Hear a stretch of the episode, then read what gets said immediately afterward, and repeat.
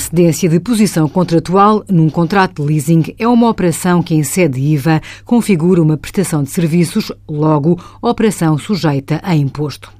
Por exemplo, se uma sociedade comercial cede a sua posição no contrato de locação financeira de imóvel ao seu sócio, esta operação é sujeita a IVA. Mesmo que seja realizada a título gratuito, ainda assim haverá lugar à liquidação de IVA, incidindo este sobre a base tributável determinada. Quando se trata de um imóvel, é comum a dúvida sobre se esta operação está sujeita a IMT. Não está. De facto, ainda que seja o sócio quem venha a exercer a opção de compra, neste caso não há IMT. A explicação é simples, tem a ver com a qualificação da operação, pois a cedência de posição contratual é uma prestação de serviços e não uma transmissão de bens.